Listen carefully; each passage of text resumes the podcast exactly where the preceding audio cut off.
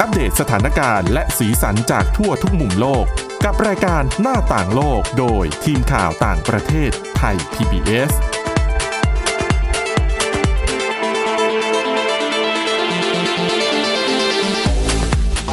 สวัสดีครับ ต้อนรับคุณผู้ฟังสู่รายการหน้าต่างโลกนะครับ กับทีมข่าวต่างประเทศไทย PBS พบกับน้องสแตมวรดาทองจำนง คุณเกรนจิรวัตรมาสุขและผมก้าวพงศธรสุขพงศ์ส่วนวันนี้มีสมาชิกใหม่มาร่วมจัดรายการกันด้วยนะครับ เป็นนักศึกษาฝึกงานให้น้องแนะนำตัวเลยครับ สวัสดีค่ะ ชื่อนิชการนครวงศ์นะคะ หรือชื่อเล่นชื่อเอเชียค่ะ ครับค่ะจากมหาวิทยาลัยอะไรเอ่ยมหาวิทยาลัยหอการค้าไทยค่ะโอเคครับอ่าก่อนอื่นต้องสวัสดีคุณผู้ฟังก่อนเมื่อกี้ค่ะมัวทักทายน้องก็เลยไม่ได้สวัสดีคุณผู้ฟังนะอะค่ะครับสวัสสวัสดีดีค่ะอย่างเป็นทางการนะอะโอเค น้องเอเชีย วันนี้ก็หยิบเรื่องราวต่างๆ มาฝากคุณผู้ฟังกัน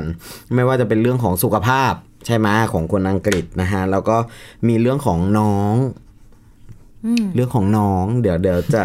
ไปบอกว่าน้องอะไรนะฮะค่ะแล้วก็น้องเอเชีย ซึ่งวันนี้น้องเอเชียหยิบเป็นเรื่องราวของวิทยาศาสตร์ องค์การนาซาครับใช่ไหมใช่ค่ะอ่าอะไหนเล่าให้คุณผู้ฟังฟังหน่อยฮะ ก็วันนี้เป็นโครงการดีๆ จากนาซานะคะ เป็นนาซาพัฒนาเส้นใยเห็ดราเพื่อนำไปเป็นวัสดุก่อสร้างที่อืมดาวอังคารและดวงจันทร์ในอนาคตค่ะ ฟังดูน่าสนใจ แต่ว่าค่ะพอเข้าไปอยู่ปุ๊บปอดเราจะเป็นนี่ว่าอะ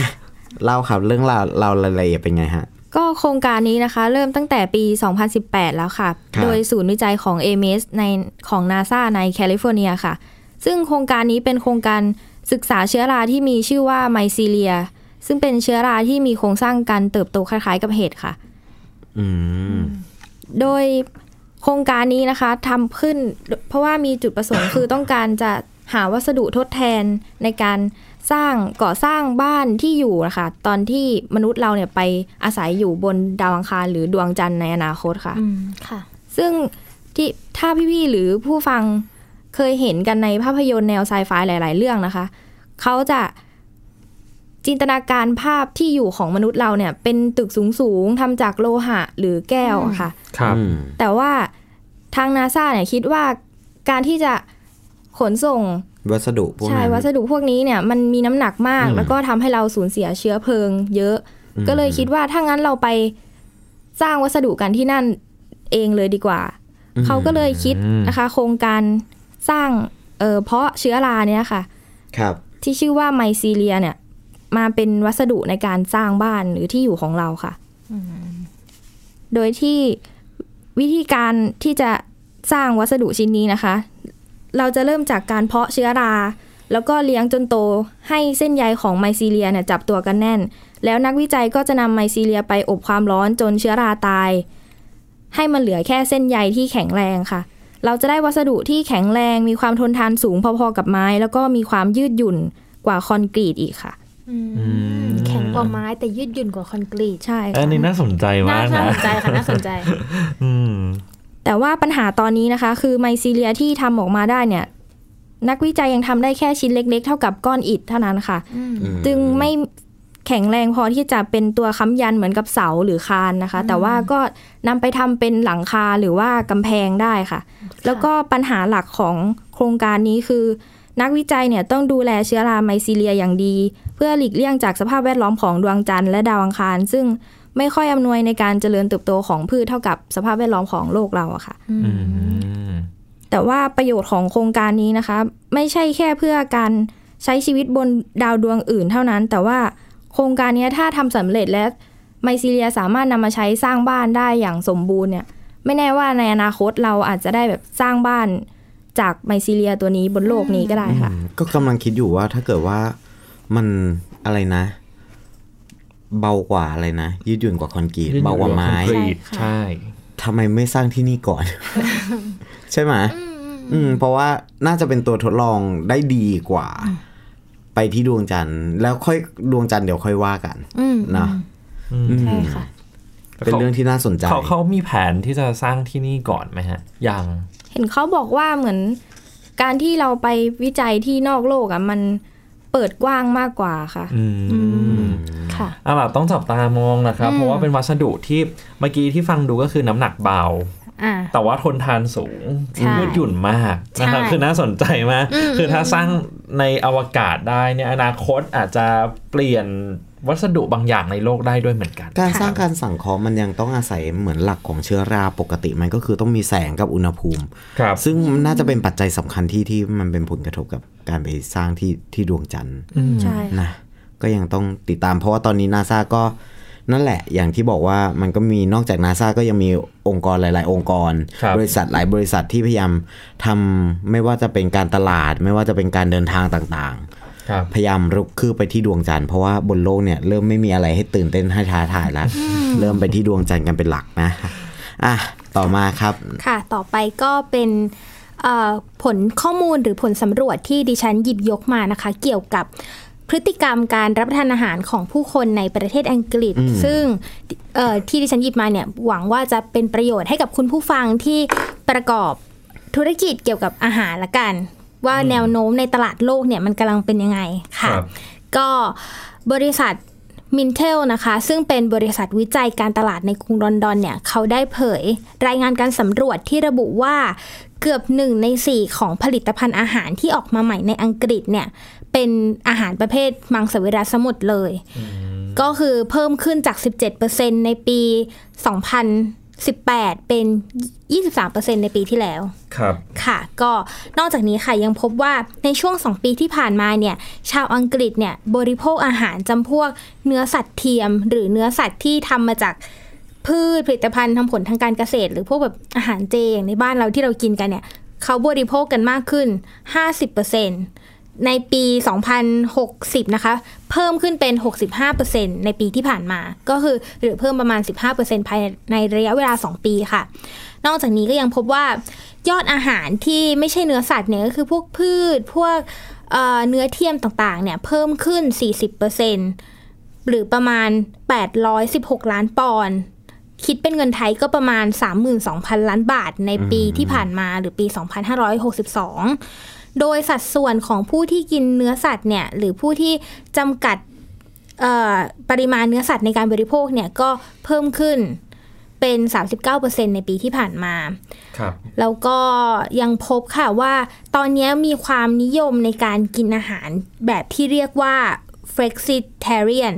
ซึ่งมันมาจากคำสองคำสองกันก็คือคำว่า flexible กับคำว่า vegetarian ที่แปลว่ามังสวิรัตเนื้อก็แปลว่าการกินมังสวิรัตแบบยืดหยุ่นเนี่ยมี ความนิยมในการกินอาหารแบบเนี้ยเพิ่มมากขึ้น ก็ถ้าดิฉันยกตัวอย่างนะคะ ก็คือการรับประทานอาหารจำพวกพืชเป็นหลัก แต่ก็ยังรับประทานปลาหรือเนื้อสัตว์เป็นบางครั้งบางคราวค่ะครับแต่ก็ส่วนมากค่ะยังไงก็ตามก็คือประมาณ 80%ของ 88%ของชาวอังกฤษเนี่ย ก็ยังคงจะกินเนื้อแดงหรือสัตว์ปีกอยู่นอกจากนี้ค่ะ บริษัทวิจัยแห่งนี้ค่ะ เขายังเข้าไปสอบถามชาวอังกฤษว่า เหตุผลอะไรที่ทำให้พวกเขาเนี่ยตัดสินใจรับประทานเนื้อสัตว์น้อยลง ส่วนใหญ่เลย 32%บอกว่าเพราะอยากดูแลสุขภาพให้แข็งแรงขึ้นลองลงมาค่ะ 31%บอกว่าเอ่อหวังว่ามันจะช่วยประหยัดเงิน แต่อันเนี้ยดิฉันไม่เห็นด้วย เพราะว่าดิฉันรู้สึกว่าอาหารเพื่อสุขภาพเนี่ย มันช่างแพงใช่กว่าอืม แล้วก็ในขณะที่ส่วนน้อยสุดค่ะ 25%เขาบอกว่าที่เขาหันมารับประทานพืชผักมากขึ้นเนี่ยเพราะต้องการจะลดปัญหาสิ่งแวดล้อมค่ะก็ถ้าพูดถึงประเทศอังกฤษเนี่ย เราจะเห็นเลยว่าเทรนด์เนี้ยมันกำลังมาจริง ๆ เพราะว่าร้านอาหารร้านฟาสต์ฟู้ดส่วนมากเนี่ยกำลังแบบตอบสนองต่อความนิยมนี้ก็คือ มีเอ่ออาหารที่เป็นทางเลือกเป็นมังสวิรัตมากขึ้น ไม่ว่าจะเป็นร้านเบอร์เกอร์ครับเอ่อ พวกแบรนด์ไส้กรอก หรือยาสีฟันล่าสุดเนี่ยที่ดิฉันเพิ่งเล่าให้คุณผู้ฟังไป ฟังก่อนหน้านี้คือคอเกตเขาเพิ่งออก ยาสีฟันแบบเป็นวีแกนเป็นมังสวิรัตออกมา เมื่อเดือน จะบอกว่าก่อนหน้าค่ะ ผมไปกินร้านเบอร์เกอร์ชื่อดังร้านหนึ่งอะค่ะ เออ แล้วก็สั่งเป็น veg เออเป็น veggie burger ใช่ที่อื มมันก็เป็นก้อนมานะอืมแต่ว่ารสชาติมันมันไม่โอเคๆเป็นเต้าหู้ไหมหรือมันเป็นรสยังไงอะมันเป็นมันเป็นผักอะมัมันนเป็เป็นนผักที่ปั้นรวมกัน smash potato นะครับอะอ่าแล้วก็เอามาปั้นรวมกับผักต่างๆ แล้วก็เอาไปทอดซึ่งความด้วยเป็น smash potato อะพอมันไปทอดอะมันละอุข้างในละอุมาก ร้อนที่สุดค่ะทำให้เวลาทานเนี่ยมันเสียรส ชาติไปเยอะเลยนะอืมมันไม่ได้แบบมันไม่ได้เพอร์เฟกขนาดนั้น แต่ก็เข้าใจแหละ ด้วยความที่เราก็อยากลองไงแต่เขาไม่ได้ใส่กลิ่นเนื้ออะไรไปไม่ใช่ไม่ไหมไม่ไม่ก็เป็นไม่แบบใช่แต่ว่าแต่ว่าสำหรับชาววีแกนอาจจะถูกใจอืมก็ได้นะครับค่ะคือคือเหมือนเป็นตัวเลือกให้เลือกได้มากขึ้นแบบนี้ใช่แต่ว่าฮะอย่างที่น้องสแตมพูดเมื่อสักครู่ก็คืออาหารเพื่อสุขภาพแบบเนี้ยราคามันไม่ใช่ถูกถูกใช่ๆวัตถุดิบต่างๆ ที่นำมาประกอบอะ โอ้โห รวมกันแล้วผมกำลังสูงพอตัวกำลังคิดว่าสิ่งที่เขาบอกว่ามันประหยัดขึ้นเนี่ย อาจจะเป็นเพราะว่าเหมือนกับของคนไทยอย่างเงี้ย ก็จะมีกลุ่มที่แบบปลูกทานเองครับ ก็คือไม่ได้ซื้อวัตถุดิบ เข้าใจเข้าใจว่าการซื้อวัตถุดิบอะไม่ว่าจะเป็นข้าวเอ่ยอะไรเอ่ยอะ ทุกอย่างที่เป็นออร์แกนิกคือราคาเกือบจะคูณ 2 อยู่ละใช่ถูกไหมแต่ว่าแต่ว่าราคาอาจจะเป็นข้อเรียกว่าข้อด้อยของอาหารออร์แกนิกเหล่านี้ดีกว่าจริง ๆ ข้อดีก็มีนะครับ คือถ้าเนื้อแดงทานบ่อยๆ ก็จะทำยังไงล่ะ ส่งผลให้โลกร้อนเหมือนกันนะอืมคุณกรีนแล้วก็มีเรื่องอะไรอีกนอกจากโลกร้อนก่อนหน้านี้เหมือนเคยอ่านผ่านๆนะ แต่ว่าโลกร้อนเนี่ยถือเป็นประเด็นที่ เขานำมาใช้ว่าเป็นข้อดีของการที่หันมาทานผักอเนี่ยย่างที่บอกแหละว่าอืมใส่กลางดีที่สุด เพราะว่าเพราะว่าอ่าร่างกายก็ยังต้องการ เนื้อสัตว์อยู่เนื้อสัตว์อยู่ครับบ้างอืมใช่ไหมอ่าโอเค ผมพาไปเรื่องของน้องดีกว่าครับไปฟังเรื่องน้องแต่ว่า จะบอกว่ามันเหมือนกับว่าฟังแล้ว บางคนอาจจะแบบสดใสขึ้นมา แต่บางคนก็แบบอาจจะหดหูเพราะว่ามันก็ไม่ใช่มีแต่มุมที่มันสดใส น้องในที่ว่าที่ผมว่าเนี้ยก็คือน้องแมว ค่ะอืมทาสแมวเรียกน้อง ใช่ ใครเป็นทาสแมวก็ ก็อาจจะหดหูหน่อย ค่ะครับนะ เขาบอกว่าในช่วงสงครามเย็น เมื่อประมาณปีคริสตศักราช 1960 เนี่ย ท่ามกลางความตึงเครียดระหว่างสหรัฐกับโซเวียตเนี่ย ทาง CIA เนี่ย ได้เกิดความคิดเกิดไอเดียขึ้นมาค่ะจะฝึกแมวให้เป็นสายลับ อืมเท่ไหมเท่เท่เท่อืมเพื่อให้แมวเนี่ยไปสืบราชการโดยการอ่าเข้าไปดักฟังตามที่ต่างๆ แต่อะเราไปที่ชื่อโปรเจกต์ก่อนดีกว่าอะชื่อโปรเจกต์คือ Acoustic Kitty อืมเออดูชื่อแบบมุงมิงไหมแบ๊วน่ารักไงแต่ต้องประสบความล้มเหลวค่ะ เพราะว่าเอ่อแมวเนี่ย ไม่ค่อย ไม่ค่อยให้ความร่วมมือใช่อ่าฮะเขาบอกว่าในระหว่างที่ส่งแมวไปเนี่ย ไปหาเป้าหมายเนี่ย ถ้าเกิดว่าแมวได้กินอาหาร หรืออะไรอย่างเงี้ยพร้อมทันทีเลยที่จะเดินออกนอกเส้นทางเพื่อไปหาอาหาร เสียสมาธิง่ายใช่ทำไมเขาถึงเลือกเป็นแมว เพราะว่าในในยุคนั้นนะเขาบอกว่าแมวจรเยอะมากค่ะ แมวจรเยอะขนาดที่ว่า เดินในสำนักงงานก็ไม่มีใครว่า อย่างของที่ไทย PBS ก็มีน้องไมโลค่ะครับไมโลไม่ใช่แมวจรเป็นแมวของทุกคนในไทย PBS ค่ะ แต่ถ้าไม่พอใจไมโลก็จะไม่เล่นด้วยอืมนะ แล้วก็เขาบอกว่าโครงการเนี้ย หลังจากที่ทดลองแล้วเนี่ย ล้มเหลว เสียเงินไปมูลค่าหลายพันล้านดอลลาร์อืมทำไมถึงเยอะขนาดนั้น ค่ะ เพราะว่าอันนี้จะเริ่มเข้าสู่โหมดหดหู่อืม เพราะว่าในการที่จะฝึกน้องแมวเนี่ย มีการติดตั้งอุปกรณ์ต่างอืมๆจะมีการผ่าตัดเพื่อฝังเครื่องดักฟังไว้ในหูชั้นในของแมว แล้วก็ฝังเครื่องส่งสัญญาณไว้ที่บริเวณหลังคอค่ะสายไฟจะมีการเชื่อมต่อระหว่าง เครื่องทั้งสองเนี่ยจะถูกออกแบบมาให้เป็นแบบบาง แล้วก็ติดไว้ใต้ขน แถมบางรายเนี่ยมีรายงานบอกมาว่า มีการดัดแปลงติดเสาอากาศซ่อนเอาไว้ที่หางของแมวด้วย โหดร้ายไหมค่ะ อืมเขาบอกว่าทาง CIA เนี่ยก็ไม่ยอมแพ้ถึงแม้ว่าจะล้มเหลวล้มเหลวมาตลอดก็พยายามฝึกแมวต่อไป ครั้งหนึ่งเนี่ย เคยทดลองปล่อยแมวสายลับจากรถตู้ ให้เข้าไปในสวนสาธารณะเพื่อแอบดักฟังคนคุยกันตรงที่มานั่งปรากฏว่าเมื่อแมวกำลังเดินข้ามถนน ก็ถูกรถชนเสียชีวิต เนื่องยังจากไม่ทันได้ปฏิบัติการเลย เนื่องจากว่า เนื่องจากว่าไม่สามารถคอนโทรลตัวเองได้ อืมเพราะว่าผิดธรรมชาติ เพราะว่ามันผิดธรรมชาติ มันมีอุปกรณ์อะไรอยู่ในหู คือ แมวจะบอกว่ามันมีมันมีสัญชาตญาณสัญชาตญาณแมวอะ่ะ คือจะมีความว่องไวมีความนู่นนี่นั่นสูง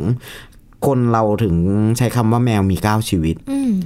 แต่พอติดอุปกรณ์พวกเนี้ยเข้าไปมันเป็นการดัดแปลง วงจรของเขาครับ มันทำให้ของเขาไม่ไม่ไม่ปกติเท่าไหร่ เพราะฉะนั้นเนี่ยทท้ายที่สุดแล้ว CIA ก็ยังไม่สามารถทำให้แมวกลายเป็นสายลับได้อะเดี๋ยวผมต่ออีกเรื่องหนึ่งสั้นๆ เรื่องของวอมแบท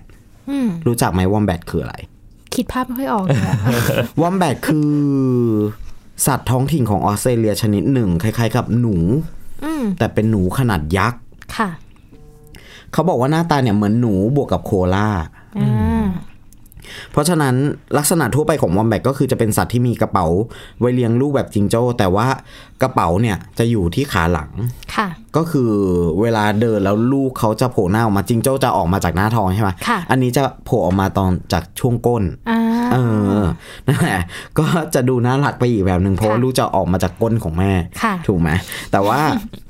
เรื่องเนี้ยที่ผมมาเล่าเนี่ย มันเป็นเรื่องที่เขาเชิดชูวอมแบทให้เป็นฮีโร่ค่ะเพราะว่าอย่างที่ทุกคนรู้กันเนี่ยว่าช่วงที่ผ่านมาหรือรวมถึงช่วงเนี้ยน่าจะเป็นช่วงที่เอ่อเกิดไฟป่าออสเตรเลียอืมซึ่งก็ยังแก้ไขครับไม่ได้หรอก ทีนี้ปุ๊บเขาบอกว่ามีการศึกษาเนี่ย โพรงของวอมแบทอืมยาวถึง 30 เมตร ลึก 3 เมตร มีทางเข้าออกเกือบ 30 ทางอืม เป็นแบบเหมือนโรงแรมหรูๆอะอืมเข้าใจไหมแล้วก็บอกว่า เรื่องที่ผมหยิบมาเล่าก็เพราะว่าเอ่อวอมแบทเนี่ย ไม่เคยถูกพบเลยว่าโดนไฟคลอกค่ะ แล้วก็อีกอย่างหนึ่งก็คือจะพบสัตว์ต่างๆ หลากหลายชนิด หลบภัยอยู่ในบ้านของวอมแบทอืมอันนี้คืออยู่ใต้ดินใช่ปะคะ อยู่ใต้ดินอืมครับอืมก็คือจะไปอยู่กันใต้ดินแล้วก็ออกมาโดยที่ไม่บาดเจ็บเลย ค่ะ แล้วก็เลยมีคนเอาเรื่องเนี้ย ไปเล่าส่งต่อต่อกัน แล้วก็บอกว่าก็เอาไปเสียดสีกับการเมืองอะว่า ผู้นำของตัวเองอะมีประโยชน์น้อยกว่าวอมแบทอีก เห็นไหมโหดร้ายโอ้ดูรูปเราน่ารักจริงๆน่ารัเมื่กอกี้มากเขาไปว่าแบบดูรูปมาน้องเป็นหนูผสมกับโคอาล่าอืมอะครับครับผม เอาละครับเดี๋ยวช่วงหน้าไปกันที่จีนนะครับ เขาเตรียมที่จะห้ามผลิตห้ามขาย ห้ามใช้พลาสติกแบบใช้ครั้งเดียวทิ้งครับ เดี๋ยวช่วงหน้ามาติดตามรายละเอียดกันครับ หน้าต่างโลกโดยทีมข่าวต่างประเทศไทย PBS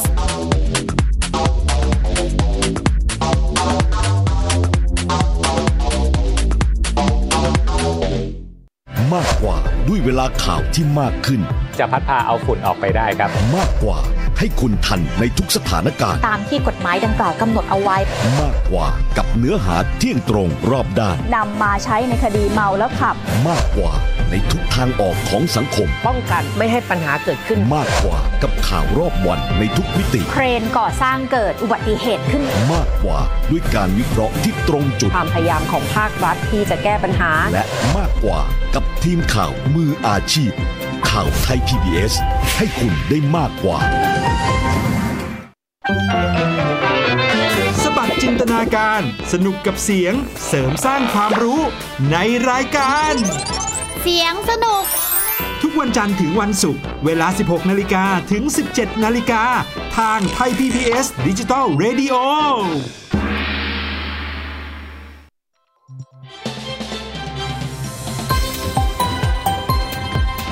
คุณกำลังรับฟังไทย PBS ดิจิทัล Radio วิทยุข่าวสารสาระ เพื่อสาธารณะและสังคม หน้าต่างโลกโดยทีมข่าวต่างประเทศไทย PBS กลับมาสู่ช่วงที่ 2 นะครับ อย่างที่บอกกันไว้ว่าจีนเตรียมที่จะห้ามผลิตห้ามขายห้ามใช้พลาสติกแบบใช้ครั้งเดียวทิ้ง หรือว่า single use พลาสติกกันแล้วภายในปี 2568 นะครับ หรือว่าอีกประมาณ 5 ปีข้างหน้านะฮะถือว่าเป็นอีกมาตรการอีกความเคลื่อนไหวหนึ่งของชาติมหาอำนาจที่ต้องการที่จะลดปริมาณขยะพลาสติกอย่างจริงจังนะครับแต่จริง ๆ แล้วเนี่ยเรื่องขยะพลาสติก เราได้เห็น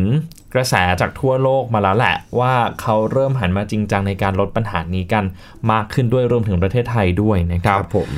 ซึ่งทางการจีนนะครับประกาศว่ากำลังเร่งร่างข้อจำกัดเกี่ยวกับการผลิตการขายการใช้ผลิตภัณฑ์ที่เป็นพลาสติกแบบใช้ครั้งเดียวแล้ว ก็นำไปทิ้ง ซึ่งถือว่าเป็นการพยายามแก้ปัญหาด้านสิ่งแวดล้อมครั้งใหญ่ของประเทศเลยก็ว่าได้ หลังจากที่มีพลาสติกจำนวนมาก ถูกนำไปฝังไว้ในดิน หรือว่ากระจายตัวอยู่ตามแม่น้ำต่างๆ ในหลายสายในจีนนะครับคณะกรรมการพัฒนาและปฏิรูปแห่งชาติ เขาร่วมมือกับกระทรวงนิเวศวิทยาและสิ่งแวดล้อม ที่เป็นผู้ออกนโยบายนี้ บอกว่าถุงพลาสติกจะถูกแบนในเมืองหลักทุกเมืองของจีน ภายในปี 2563 แล้วก็จะแบนในทุกเมืองและเขตเทศบาลภายในปี 2565 ส่วนถุงหิ้วพลาสติกในตลาดสด หรือว่าถุงก๊อบแก๊บที่เราคุ้นเคยกันดีเนี่ยก็จะถูกแบนภายในปี 2568 นะครับ คือเขาก็แบ่งเป็นระยะระยะของเขาไป ขณะที่ผลิตภัณฑ์ที่ทำจากพลาสติกประเภทอื่น ๆ อย่างเช่น กล่องใส่อาหารจากร้านค้าต่างๆ ผลิตภัณฑ์จัดส่งสินค้าก็จะถูกเลิกใช้เหมือนกัน ภายในช่วงสิ้นปีนี้นะครับ แล้วก็จะต้องเลิกใช้หลอดดูดน้ำพลาสติก ในอุตสาหกรรมอาหารให้ได้ด้วย ส่วนในเมืองและเขตเทศบาลทั่วประเทศก็ต้องลดการใช้ผลิตภัณฑ์ที่ทำจากพลาสติก แบบใช้ครั้งเดียวแล้วทิ้งลงให้ได้ 30%เป็นอย่างต่ำนะครับ นอกจากนี้เนี่ยยังห้ามการนำเข้าขยะพลาสติกทั้งหมด และการใช้ขยะพลาสติกทางการแพทย์ โดยการผลิตและการขายถุงพลาสติกที่มีความหนาน้อยกว่า 0.025มิลลิเมตรและฟิล์มพลาสติกที่มีใช้ในการเกษตรที่มีความหนาน้อยกว่า 0.01มิลลิเมตรก็จะถูกแบนด้วยเช่นกันนะครับ ตอนนี้เนี่ยจีนกำลังเพิ่มอัตราการรีไซเคิลแล้วก็สร้างฐานการใช้ทรัพยากรให้ครอบคลุม เป็นจำนวนมากเพื่อให้มั่นใจว่าผลิตภัณฑ์พลาสติกทั้งหมดจะถูกนำกลับมาใช้ใหม่อย่างคุ้มค่าด้วย จริงๆ ก่อนหน้านี้จีนก็เป็นหนึ่งในประเทศยักษ์ใหญ่ของการนำเข้าขยะนะครับตั้งแต่ปี 2560 แต่ว่าปี 2560 ขออภัย จีนเนี่ยประกาศยุติการนำเข้าขยะเพื่อเป็นการต่อสู้กับปัญหามลพิษ แล้วก็ประกาศได้ว่าจีนไม่ต้องการเป็นถังขยะของโลกอีกต่อไป และจะไม่เป็นแม้แต่แหล่งพักขยะของโลกก่อนเข้าสู่กระบวนการรีไซเคิลด้วยนะครับ แต่ว่าการที่จีนไม่นำเข้าขยะพลาสติกตั้งแต่ปี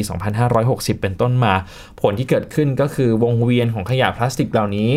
ก็มาตกอยู่ที่หลายประเทศในอาเซียนครับผมแล้วก็มีประเทศไทยรวมอยู่ด้วยนะครับทำให้ปริมาณการนำเข้าขยะพลาสติกของไทยและของอีกหลายประเทศในภูมิภาคเนี่ยเพิ่มสูงขึ้น อย่างน่าตกใจเลยทีเดียวแต่ว่าถ้าไปดูมาตรการแก้ไขปัญหาพลาสติกของเขาก็ถือว่าเป็นอีกก้าวหนึ่งที่น่าสนใจ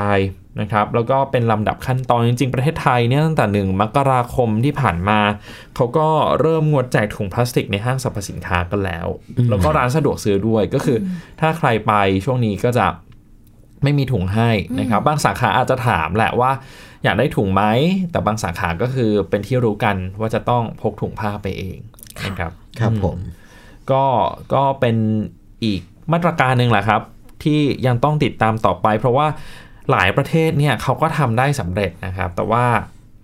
บางประเทศก็อาจจะยังไม่คุ้นเคยกับนโยบายแบบนี้สักเท่าไหร่ มันต้องค่อยๆ ปรับค่อยๆเปลี่ยนเพราะฉะนั้น การค่อยๆ ปรับไปอืมก็น่าจะเป็นตัวเลือกที่ดี ใช่ครับนะครับก็คือไม่ไม่ไม่ไม่ฝืนเกินไปอย่างของต่างประเทศที่ที่ผมเคยไปก็อย่างที่เคยเล่าให้คุณผู้ฟังไปก็คือเขาขายในราคาสูงอืมเงินที่ขายเอ่อเงินที่ได้จากการขายพลาสติกเนี่ย ไม่ได้ไม่ได้เอาไปเป็นกำไรของผู้ค้าค่ะครับ แต่เป็นการเก็บไปเพื่อเอาไปบูรณาการส่วนต่างๆ รวมถึงการเอาไปอุดหนุน เอาไปเงินอุดหนุนในการอ่าแปรรูปพลาสติกอืม ต่างๆ แล้วถุงของเขาอะเป็นถุงที่มีคุณภาพ ถุงหนา คือเราสามารถเอามารียูสใช้ได้ไม่ต่ำกว่า5-6ครั้งอะอืมก่อนที่มันจะยับแล้วก็จนใส่อะไรไม่ได้อะนะจริง ๆ มีอีกแนวทางหนึ่งนะครับ คือจริง ๆ คนที่คิดค้นถุงพลาสติกขึ้นมา เขาต้องการให้เราใช้ซ้ำอืมๆกันเป็น เวลาหลายครั้งคือไม่ได้แค่ครั้งเดียวเราทิ้ง เพราะฉะนั้นคุณผู้ฟังที่ได้ถุงพลาสติกมาก็อาจจะพับเก็บไว้ แล้วก็เอามาใช้ในครั้งต่อไปก็ได้อืมนะก็คเป็นรับมีเพราะทาว่างเลือกบางกระแสก็บอกเหมือนกันว่าการใช้ถุงผ้าเนี่ยอาจจะทำลายสิ่งแวดล้อมมากกว่าด้วยซ้ำเพราะว่ากระบวนการผลิต มันต้องใช้วัตถุดิบหลาย ๆ อย่างค่ะที่เกี่ยวข้องกับสิ่งแวดล้อมนะครับอีเป็นกอีส่วนกตัวเลือกหนึ่งมอีกส่วนหนึ่งที่อันตรายก็คือพลาสติกที่เป็นลักษณะของพลาสติกผสมครับ ที่ สังเกตได้ว่าพอเราได้มาเนี่ย พอเราวางไว้นานๆเนี่ยมันจะยุ่ยอืมนั่นอาจจะเป็นไมโครพลาสติก ใช่นะแล้วก็ฝากไว้ประเด็นสุดท้ายก่อนจากกันนะครับก็คือเรื่องของการใช้พลาสติกแบบ zero use plastic คือมันปกติเราจะได้ยินแต่ single use plastic ถูกไหมแต่ว่าค่ะ zero use plastic เนี่ยคือ ได้มายังไม่ทันใช้เลย แล้วก็ทิ้งไปแล้วนะครับ ตัวอย่างง่าย ๆ อย่างเวลาไปร้านสะดวกซื้อ ได้หลอดดูดน้ำมา แต่บางทีไม่ได้ใช้หลอดดูดน้ำแล้วก็ทิ้งไปอะนะคือการพลาสติกที่ยังไม่ได้มีโอกาสจะนำมาใช้เลยด้วยซ้ำแล้วก็ถูกทิ้งไปแล้วแล้วอาจจะเป็นมลพิษต่อสิ่งแวดล้อมด้วยนะครับก็ก็ต้องต้องตระหนักถึงเรื่องนี้ แล้วก็อาจจะเริ่มปรับจากตัวเราก่อน ค่อยๆ ปรับไปครับ แล้วก็สุดท้ายน่าจะช่วยลด ขยะพลาสติกได้ไม่มากก็น้อย เพราะว่าปัญหาที่อย่างคุณกรีนกับผมเคยไปที่อินโดนีเซียเนี่ยเห็นว่าปัญหามันค่อนข้างร้ายแรงมากทีเดียวนะครับยังไม่นับรวมกับปัญหาไมโครพลาสติกต่างๆ ด้วยนะครับเอาละครับวันนี้หมดเวลาลงแล้วนะครับ เราทั้ง 4 คนต้องลาไปก่อนครับ สวัสดีครับ สวัสดีค่ะ ติดตามรับฟังรายการย้อนหลังได้ที่เว็บไซต์และแอปพลิเคชันไทย PBS Radio ไทย PBS ดิจิทัล Radio วิทยุข่าวสารสาระ เพื่อสาธารณะและสังคม